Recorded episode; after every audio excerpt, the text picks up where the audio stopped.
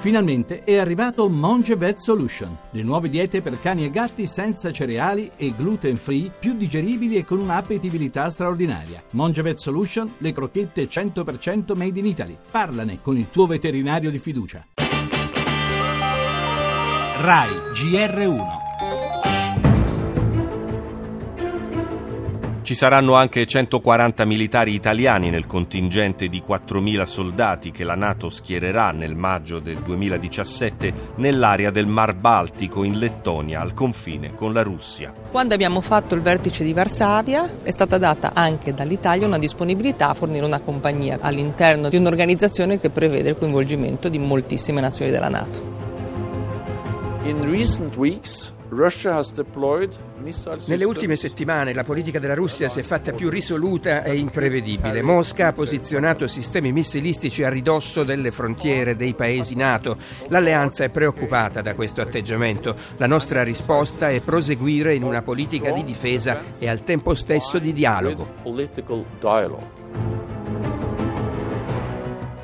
Questo non fa parte di una politica di aggressione nei confronti della Russia, ma fa parte di una politica di rassicurazione e difesa dei nostri confini come alleanza atlantica. Immediata reazione di diverse forze politiche. No ai militari italiani in Lettonia, dice la sinistra italiana Scotto. Una follia anti-Russia per Salvini, mentre Grillo accusa il Premier Renzi di trascinare il paese in guerra è un atto di stabilizzazione anziché un atto di aggressione. Già da un paio d'anni gli Stati baltici godono del supporto della Nato, anche gli aerei italiani, che decollano quando ci sono delle violazioni del loro spazio aereo nazionale.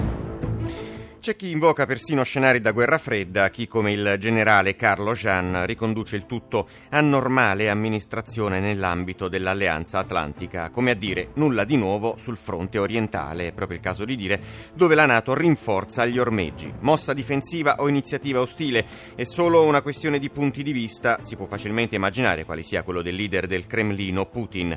Polemiche internazionali, polemiche interne, le opposizioni lamentano la mancanza di un passaggio parlamentare parlamentare su questa vicenda. Ma ampliando il campo resta un problema fondamentale. I rapporti tra Russia e Stati Uniti e in generale l'Occidente si vanno deteriorando di giorno in giorno. La questione baltica è solo l'ultimo esempio. Basti pensare alla crisi siriana. Non sarà dunque guerra fredda, ma tra Mosca e Washington è comunque gelo. Le altre notizie, oggi il varo della manovra da 24 miliardi e mezzo tra le misure assunzioni di medici, infermieri e insegnanti precari, ma resta il taglio al fondo sanità, nuove regole anche per le pensioni, la politica, referendum costituzionale, fronte del no in piazza a Roma e a Milano, Maltempo, dopo aver colpito il nord, nubi fragi e temporali si spostano al centro-sud. E ancora l'ultimo saluto a Dario Fo, stamattina la cerimonia laica in Piazza del Duomo, nostra diretta a partire dalle 11.50.